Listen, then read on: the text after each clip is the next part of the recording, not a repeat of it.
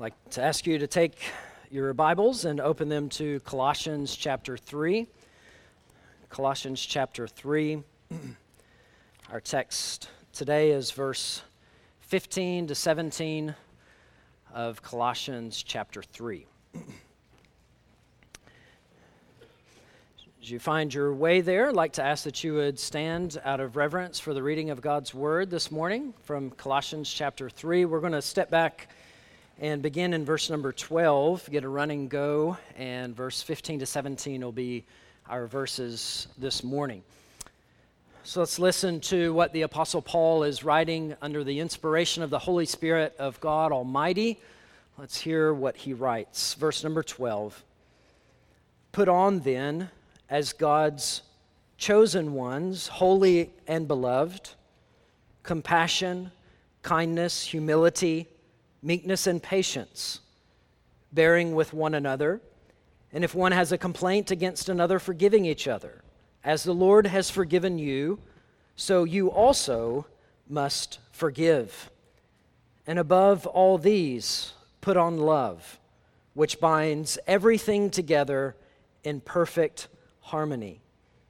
And let the peace of Christ rule in your hearts, to which indeed you are called in one body and be thankful. Let the word of Christ dwell in you richly, teaching and admonishing one another in all wisdom, singing psalms and hymns and spiritual songs with thankfulness in your hearts to God. And whatever you do in word or deed, do everything in the name of the Lord Jesus, giving thanks to God the Father through him. Let's go to the Lord together in prayer. Father, we thank you so much for your word, your life giving word. Father, we pray now that you would take your word and by the power of your Holy Spirit, Lord, that you would speak to us through it. Father, help us see you this morning. Help us see Christ. Help us see our sin. Father, help us grow in holiness. Father, we thank you for your word. Thank you for speaking to us. Lord, would you help us hear from you this morning? Lord, we need you. It's in Christ's name that we humbly pray. Amen. You may be seated. You know, the local church truly is an amazing thing.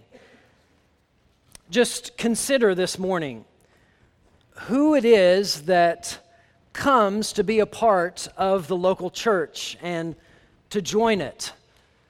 People from all walks of life younger folks, older folks, upper, middle, lower, lower class people, people with different interests, people with different hobbies, people from other states all across our nation from north, south, west, mid Atlantic, all the regions, different backgrounds, different upbringings, different ethnicities, people who love to read, people who really can't stand to read too much, sports folks, people that love sports, people that hate sports and love other things. Some raised in a Christian home with a Christian background, other people without any or little biblical background. And we could continue to go on and on. Just think about it for a minute how many walks of life come together into a local church, brought together by one unifying factor the person of Jesus Christ. We are here, and local churches unite because Jesus has saved us by his grace and chose us and made us holy and made us beloved, as we have been seeing in Colossians chapter 3. That we've been brought from death to life, we've been raised with Christ. We are now dead to sin. But we still are fighting and still are battling sin in our lives.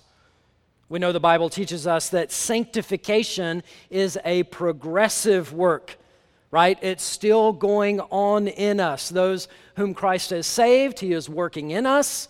We're still sinners.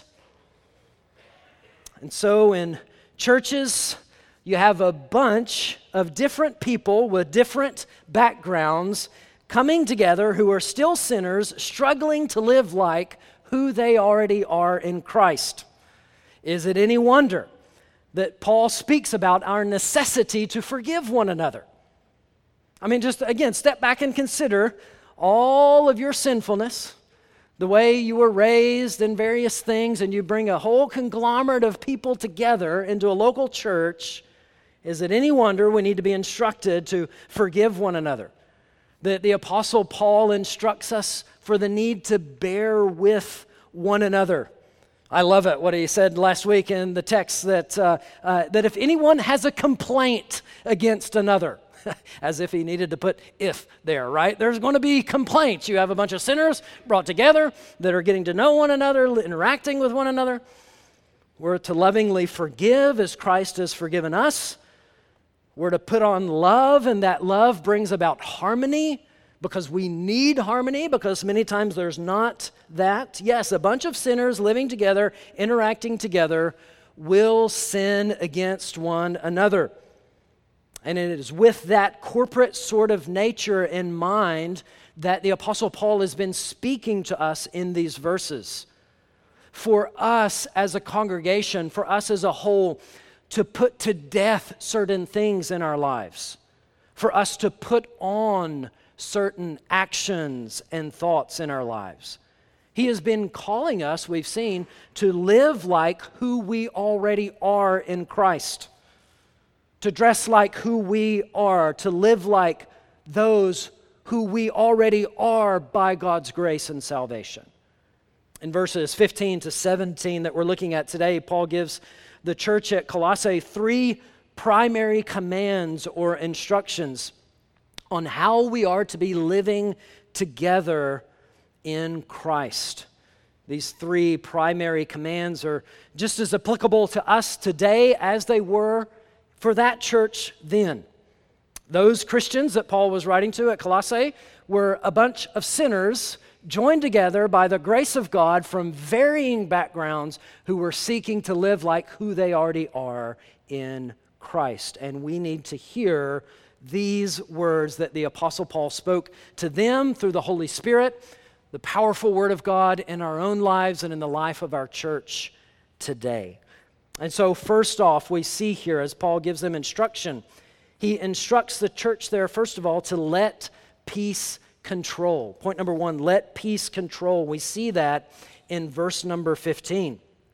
Verse 15, Paul says, We are to quote, let the peace of Christ rule in your hearts. So we consider that for a moment and we say, well, what is the peace of Christ? What is he speaking about there? Well, he's speaking about the peace that Jesus both embodies and brings, in, brings us into as believers. It's the same peace that he spoke of in chapter 1, verse 20. Look back there just real quick in Colossians 1, verse 20. Flip back there. It says there, and through him to reconcile to himself all things, whether on earth or in heaven, making peace by the blood of his cross. You see, Jesus himself is peace, and he has brought about peace to us by the blood of his cross. We have gone from being enemies of God to now being at peace with God. We once were, apart from Christ, apart from the grace of Christ, and we need to remember this. It's going to have everything to do with thankfulness, as we're going to see. We need to remember this, to remember who we were before God shed His grace upon us through Jesus Christ. We were enemies of God, under God's judgment. But Christ, in His grace, came to die on the cross for us and to bring us and draw us into the family of God. And Jesus has brought us into the realm of peace. That now, before God, through Jesus Christ, we have peace with God. We have peace with him through what Jesus Christ has done. And so we are in a state of peace through Christ with God. That is a reality in our lives. And Paul instructs us here to let that peace, the peace of Christ, let it rule in your hearts. This word translated rule is an interesting word. It's only used once in the New Testament here in this verse. Uh, it was used in early New Testament times of the sports arena, where an umpire of sorts would be presiding over a particular game or the games, and the umpire would make rulings upon things happening in the game, right? They would call something a foul. They would control the game. They would rule it. They were the ones making decisions about the things taking place. Interestingly, the same root of this word is used in chapter 2, verse 18 of the false teachers who were themselves ruling. Look at chapter 2, verse 18, just very quick. He says there, Let no one disqualify you. That's our our word there, insisting on asceticism and worship of angels, going into detail about visions, etc., etc. So the false teachers were wanting to rule these believers or disqualify them. But here, Paul is saying, no, the peace of Christ is what is to rule and control your actions. The peace of Christ is what is to rule your decision. The peace that Christ brings, the unity, the togetherness that He brings, is what is to rule us in our lives. Not what these false teachers are saying, you must keep this and this and this extra biblical rule, and they're the ones disqualifying based upon their false assumptions. And Paul comes in right here and he says, No, here's where you're to make your decisions from the peace that Jesus Christ has brought you into. That is to rule your hearts. It's to rule your decision making. Hearts here is, is not, uh, not just referring to the emotions, uh, not some sort of private, uh, inward part of your soul and emotions that nobody else can see. No, biblically speaking, the heart refers to the source of our will, our emotions, our thoughts, and our affections. When he speaks of hearts, we could say in our own minds. He's, he's talking about the head, he's talking about the heart and our actions, our will, all of it. He's saying, all of those things, let the peace of Christ rule in your lives. It's a call to live our lives and treat other people with peace and unity that Christ has given to us. Paul said, To which indeed you are called in one body. And you see the unity language that Paul is using here. God has called us by His grace and united us together by the peace that Christ brings, and we're to live like that with each other, to let that, that same peace be ruling our decisions that we make. The false teachers at Colossae were most likely ruining the unity and the peace in these churches. I mean, you can imagine, you can, you can get the thought of, of them saying, Here's, you need to do these extra things. You need, you need to do these types of things that verse 16 and following talks about do not handle, do not taste, do not touch. All of these human traditions that they're coming and they're saying you need to perform these things to remain children of God. You need to keep doing these types of things. And so then people be looking around at others. Are, are they doing that? Are they doing these things? Are they keeping these things? And it would just be a nitpick and not much unity taking place. The Apostle Paul comes and says, No, your decisions that you're making, the things that you're doing, that is to come from the peace that God has given. And the holiness that God has given us is not like that. It's not like what these false teachers are bringing. No, we pursue this together. We bear with one another.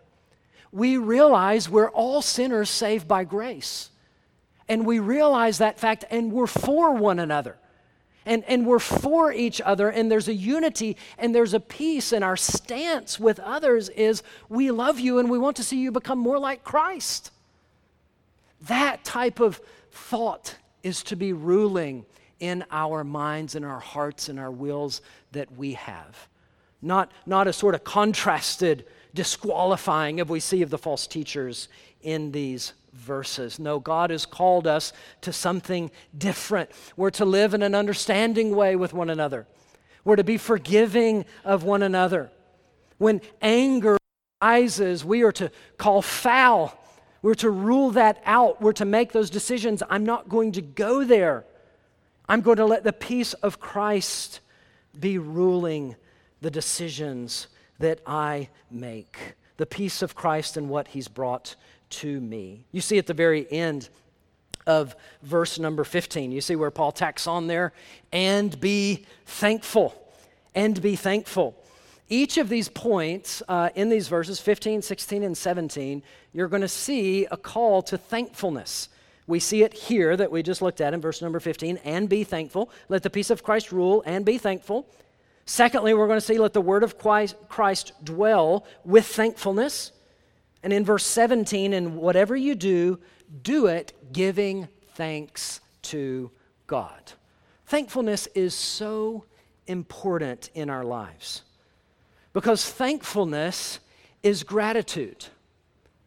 Listen, thankfulness is realizing who God is and what God has done for you in Jesus Christ. Listen, that means that Christians really ought to be the most thankful people in the world because we are those that have had our sins forgiven. Our biggest problem in the world has been taken care of through Jesus Christ. We ought to be a people who are thankful to God for what He has done. A deep seated joy and thankfulness should animate our decisions and animate our actions. Why? Because we once were dead, but now, through the grace of Jesus Christ, we are alive. We once were God's enemies, and now we've been forgiven, and we're a part of the family of God. I mean, what else is there in this life because of that? I mean, I mean, when eh, give it hundred years, and we're all going to be singing those thankful praises, because we're all going to be dead, and we're going to be able to look back and realize Christ is everything. Christ meant everything to me in this life because He has forgiven me of my sins. If I have that, no matter what else happens in life, I have all I need and we are having a disposition of thankfulness because of what Christ has done. That should enliven us, our decisions of letting the peace of Christ rule in our hearts, that we are a thankful, thankful people. So Paul calls on them first here to let peace control. Let that control you as a church. And listen, be thankful.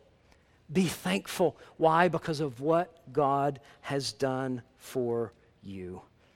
Not only that, secondly, here he says, let the word dwell in verse number 16.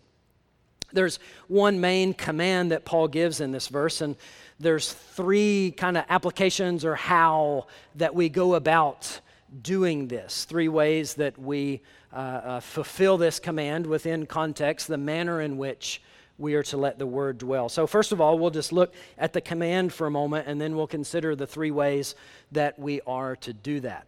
Uh, so, verse number 16, Paul comes and he says there, Let the word of Christ dwell in you richly. Let's think about this for a second. The word of Christ. It's meaning more there than just the words of Christ, like the literal spoken words of Jesus Christ on this earth in his ministry. He's speaking here, we could say, of the scripture, both the Old and the New Testaments. Um, in fact, the Old Testament points us to Jesus Christ and is a word about Jesus Christ. At least that's what Jesus said in Luke chapter 24, that everything in the Old Testament is written about him. I would just ask us what part of the Old Testament has nothing to do with Jesus Christ? Right? There's not that part. It all points to him. And so the same thing with the New Testament. So here, the word of Christ, we could just say, is speaking about the scripture. God's word spoken to us. And so Paul's commanding to let the word of Christ, the word of God, dwell in us. Okay?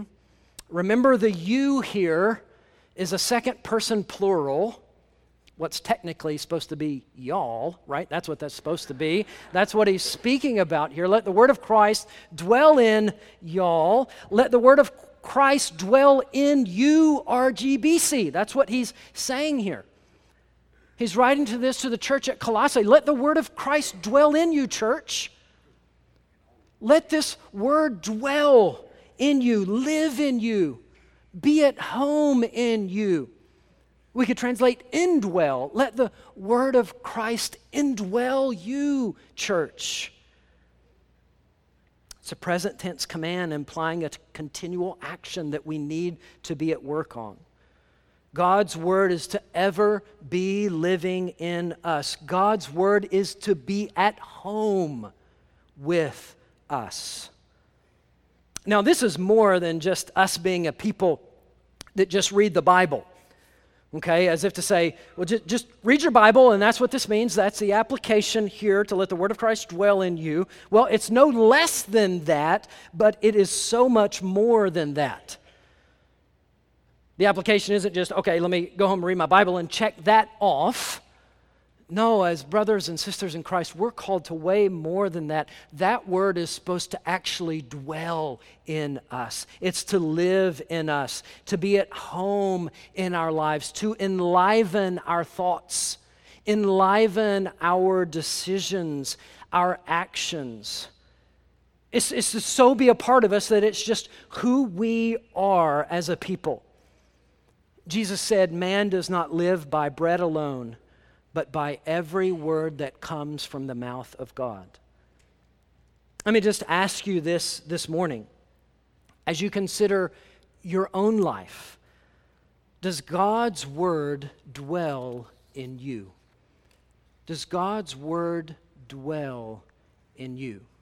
Dwell on that question for a minute. Does God's word dwell in you? Is it part of who you are? God's word living within you, changing you. Could you say that about yourself? I know that we all need to grow in this area, but could you say as a believer that God's word is dwelling and living and changing you? Do you long to hear the word of God? Do you long to be taught the word of God? Even in the realms of corporate worship. Are you happy to come to church and to hear about it, to hear the Word of God, to talk about the Word of God with others throughout the week, to let it change you, shape you, mold you? Not you're coming to God's Word saying, God, here's what I want you to say about this let me try to tweak it to where it means that? Or are you coming as clay saying, God, let your word mold and change me into your likeness? It's to dwell in us, and he says, richly. Dwell in us richly, abundantly, greatly God's word dwelling in us. Well, how? How does that happen? He mentions three ways. The first two are very similar, and the third a little bit different. Uh, but how are we to do this? How are we to let God's word be dwelling in us as a church and us individually as parts of the church? Well, first thing he says there is teaching in verse number 16. Let the word of Christ dwell in you richly, teaching. And we're going to say admonishing one another, but teaching in verse number 16. We see that. One of the ways that we can have the word of Christ dwell within us is by teaching it, is by teaching it. And, and we're all about, just as an aside, we're, we're all about here at Redeeming Grace Baptist Church of teaching the word right? A major part of our corporate worship this morning and each Sunday morning is having the Word of God taught and proclaimed among us explained and applied the Word of God to us, to let the Word of God be dwelling in us as a congregation. In our young's kid classes, first through fifth grade, during our equip hour, the Bible is being taught to our kids. What does the Bible say about God? How are we to understand Him? In our youth classes, 6th through 12th grade, we're about teaching the Bible. How does the Bible call upon us to think and act and live in such and such? How does the Bible enliven that? Same thing with our adult equip classes. We want to know how does God's word equip us to think about this or to study this book of the Bible or to this topic? How does God's word speak to us? That is what we are about. And another aside, I'm thinking on my third one right now, somewhere point something something, right? Take advantage of those things. I just encourage you, take advantage of those things. No matter where you fall on those things of kids, of youth, of adult, take advantage of that. Uh, of to come and to say, let, let me hear, let me just have that attitude of I want to come and I want to be shaped by the word. Let me, God, let me learn something. We're to be a people, a church that teaches. But notice here the one another. It's given to us on the realm here in this context of us teaching one another.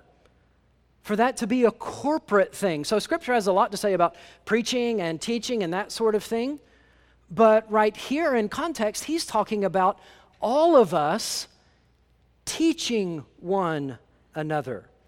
Of all of us teaching, teaching about the Word, teaching about God teaching about the scripture for us to be interacting with one another in such a way. And as we're going to see, that doesn't mean that we uh, invite a friend over to the house and say, please sit down on this couch. I'm going to teach you something from the Word of God. And I need you to be quiet and to listen to what I have to say and to begin teaching them, right? That's not what we're speaking about here, especially getting into the admonishing part here. We're talking about in our lives with each other for just wisdom from the Word of God to be evidently coming from us towards others.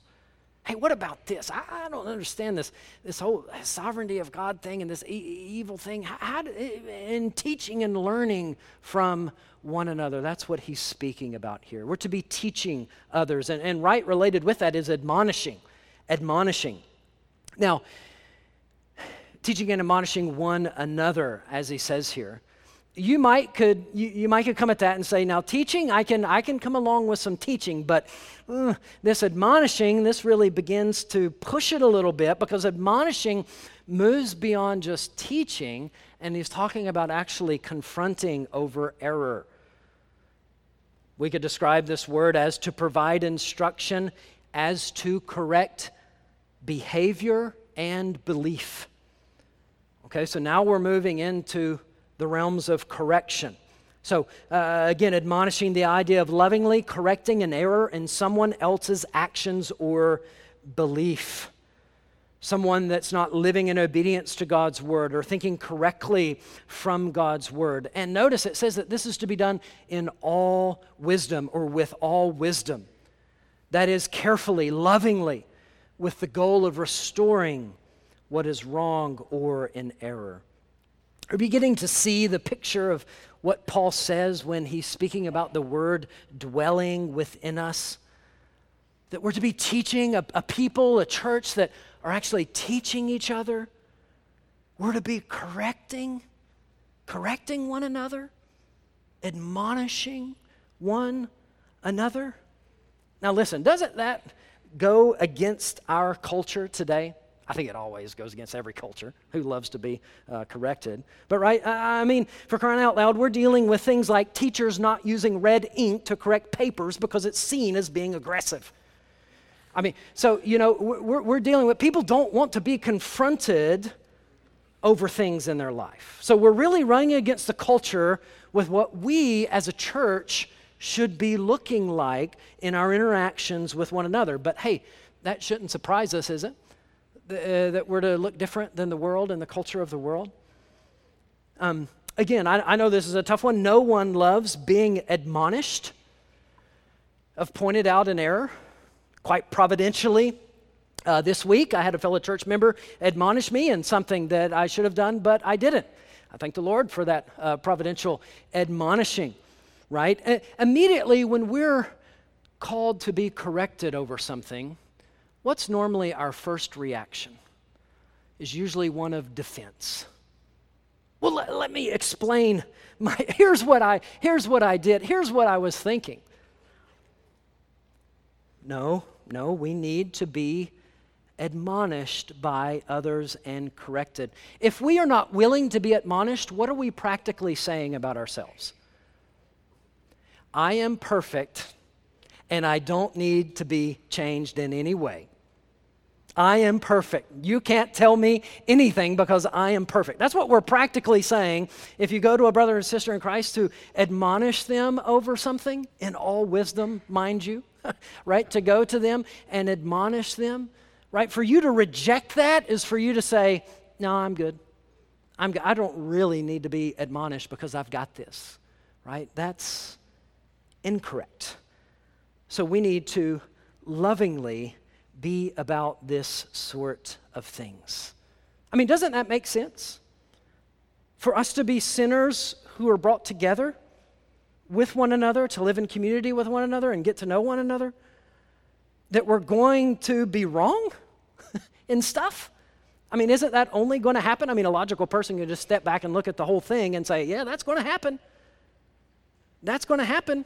I mean, just look around here this morning and consider all the errors that you see in people's lives. I'm just kidding. I'm just kidding. I'm just kidding. I'm just kidding. Right? But it, it should be, that should be a reality that we say, I know that's going to happen, so we just need to be open to that in our lives. Let's be humble. Let, let's not take ourselves so seriously that we can't be corrected or admonished by somebody else. Let's not be a prideful people like that. Why? The peace of Christ is to rule within us.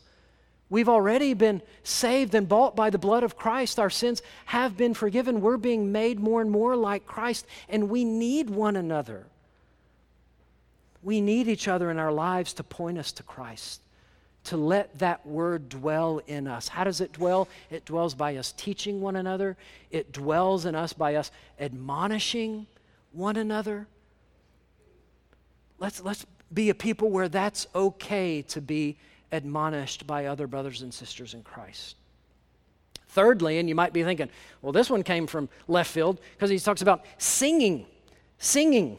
So in verse number 16, let the word of Christ dwell in you richly, teaching and admonishing one another in all wisdom, singing psalms and hymns and spiritual songs with thankfulness in your hearts to God. This instruction of singing is speaking about corporate worship. It's speaking about a gathered corporate time of worship when the church at Colossae would gather together to praise Christ together, and they would sing. And when they gather, we're to be singing. Notice this this is given to all of us, it's given to one another. And so, one way that the word dwells in us as a congregation is by corporate singing. God's word dwells in us. He says we're to sing psalms. That is here mainly speaking about the Psalms, the book of the Old Testament, right? That book, for that book, uh, or something close resembling those psalms, for us to literally sing that, for that to be the content. Hymns, truths that are to be sung. Many believe, chapter 1, if you just glance back there, verse 15, uh, to verse number 20, many believe that that confession there was an early New Testament hymn that was sung together in their uh, corporate worship gatherings. And so that's saying something about Christ. You can look at that. That might be a good example of a, an early New Testament hymn of spiritual songs, probably songs written that focus on what God has done for us and to emphasize his work in our lives. And so Paul is saying, look, the, one of the ways the Word of God dwells in you, Redeeming Grace Baptist Church, is by your singing about your singing with thankfulness in your hearts to God. Oh, brothers and sisters in Christ, how sad it is for the Church of Jesus Christ in the past years to have a, such a thing called worship wars. About, about where people fight about all of our letting the Word of God dwell in them by their singing, of, of traditional folks arguing against the modern or contemporary folks I mean, where's the peace of Christ ruling in that? I think we should at least see from this passage of Scripture that we see here a variety of things that are being sung. Not just kind of one approach. We, it's, it's, it's hymns are what we sing, and it's hymns, period, or choruses what we sing. It's choruses, period. I think one application directly on the service here is we see a multitude of things being sung. one of the things I think that we should take away from this is content of what is sung is king. Because we're talking here about the word of Christ, the Bible dwelling in us by singing. So we're to sing truth. The content drives it all is what we are singing truth. That should be what we're concerned about. Is it singable? Yeah, you got to be able to sing it, right? I mean, that's what we're doing. We're singing. You got to be able to sing it, and it's got to be truth. It's got to be truthful. It's got to be biblical in content. So, if there's a song that is sung, one that you might not like the tempo or the particular style of that, you can still be happy in your heart towards God because this is saying a truth about what God is, who Jesus Christ is, etc. You can say, I can, uh, that is good. That is a truth of God's word.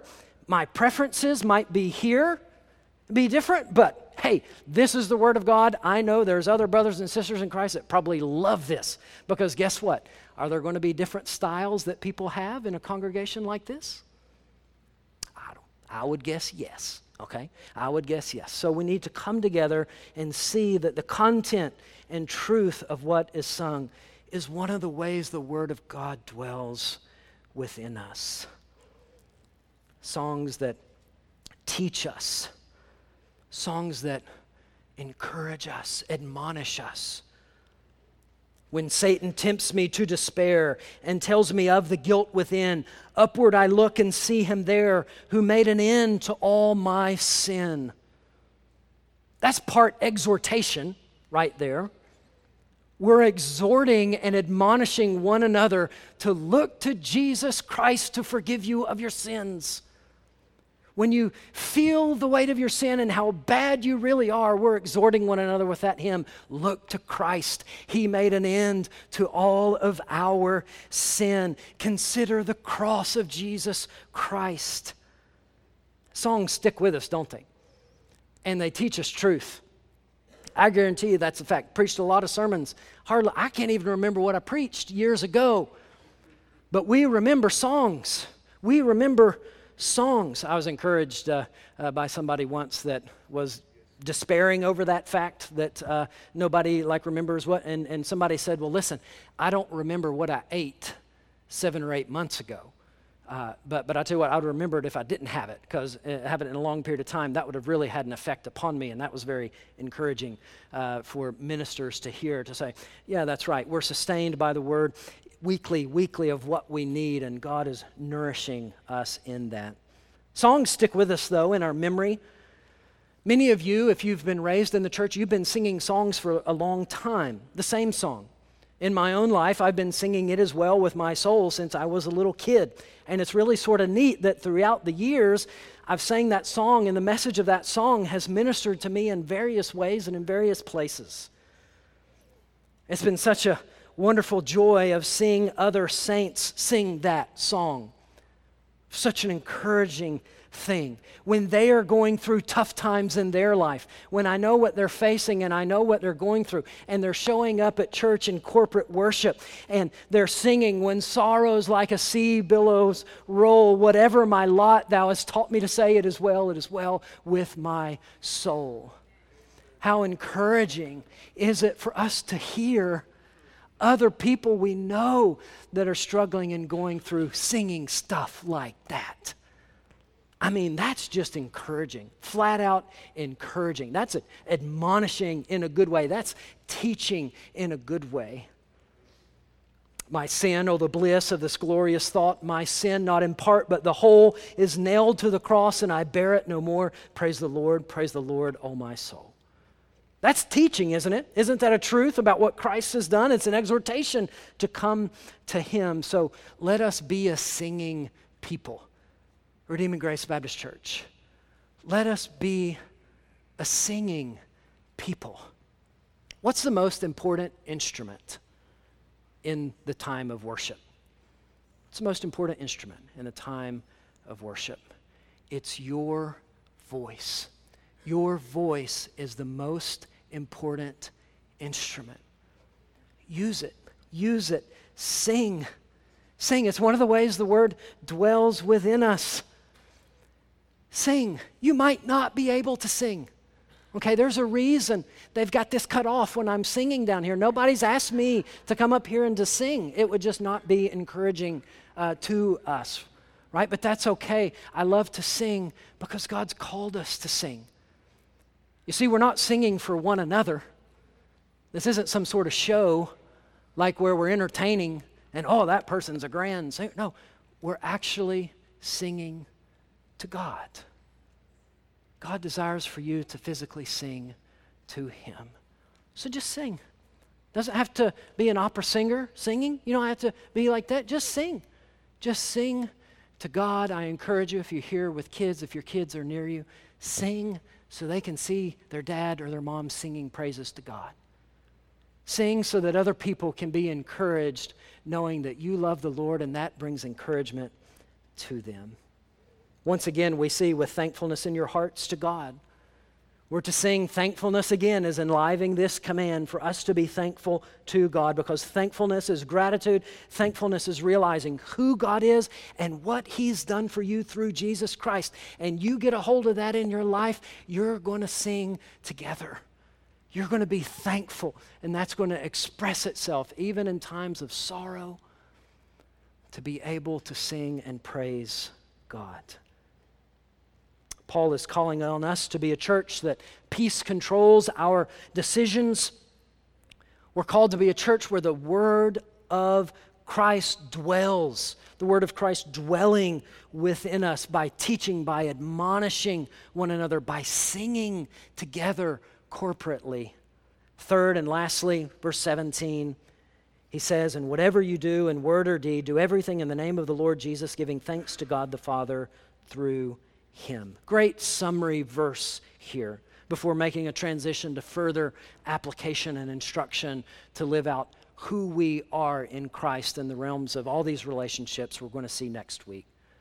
Paul says that everything we do, whatever we say, whatever actions we do in our life, is to be done in the name of the Lord Jesus, which is to say, in obedience to Him for His glory. He wants the church at Colossae to live in obedience to who they are and who they are confessing to be. Micah 4 5 uses this same language. It says, For all the peoples walk each in the name of its God, but we will walk in the name of the Lord our God forever and ever. 1 Corinthians 10:31 Paul says there so whether you eat or drink or whatever you do do all to the glory of God. You see our life is about worshiping him to bring him honor and glory and praise by the way we dress as Christians. By the things we put off and don't wear and don't act and the things we do put on the way we do act the things we do say as we teach, admonish, sing. What manner are we to be doing this with? Well, you see in the text again, with thankfulness. With thankfulness to God the Father through Him. Thankfulness is so key because thankfulness, again, realizes what God has done for you through Jesus Christ. And it puts a bead on that, and it realizes that, and it is thankful for that.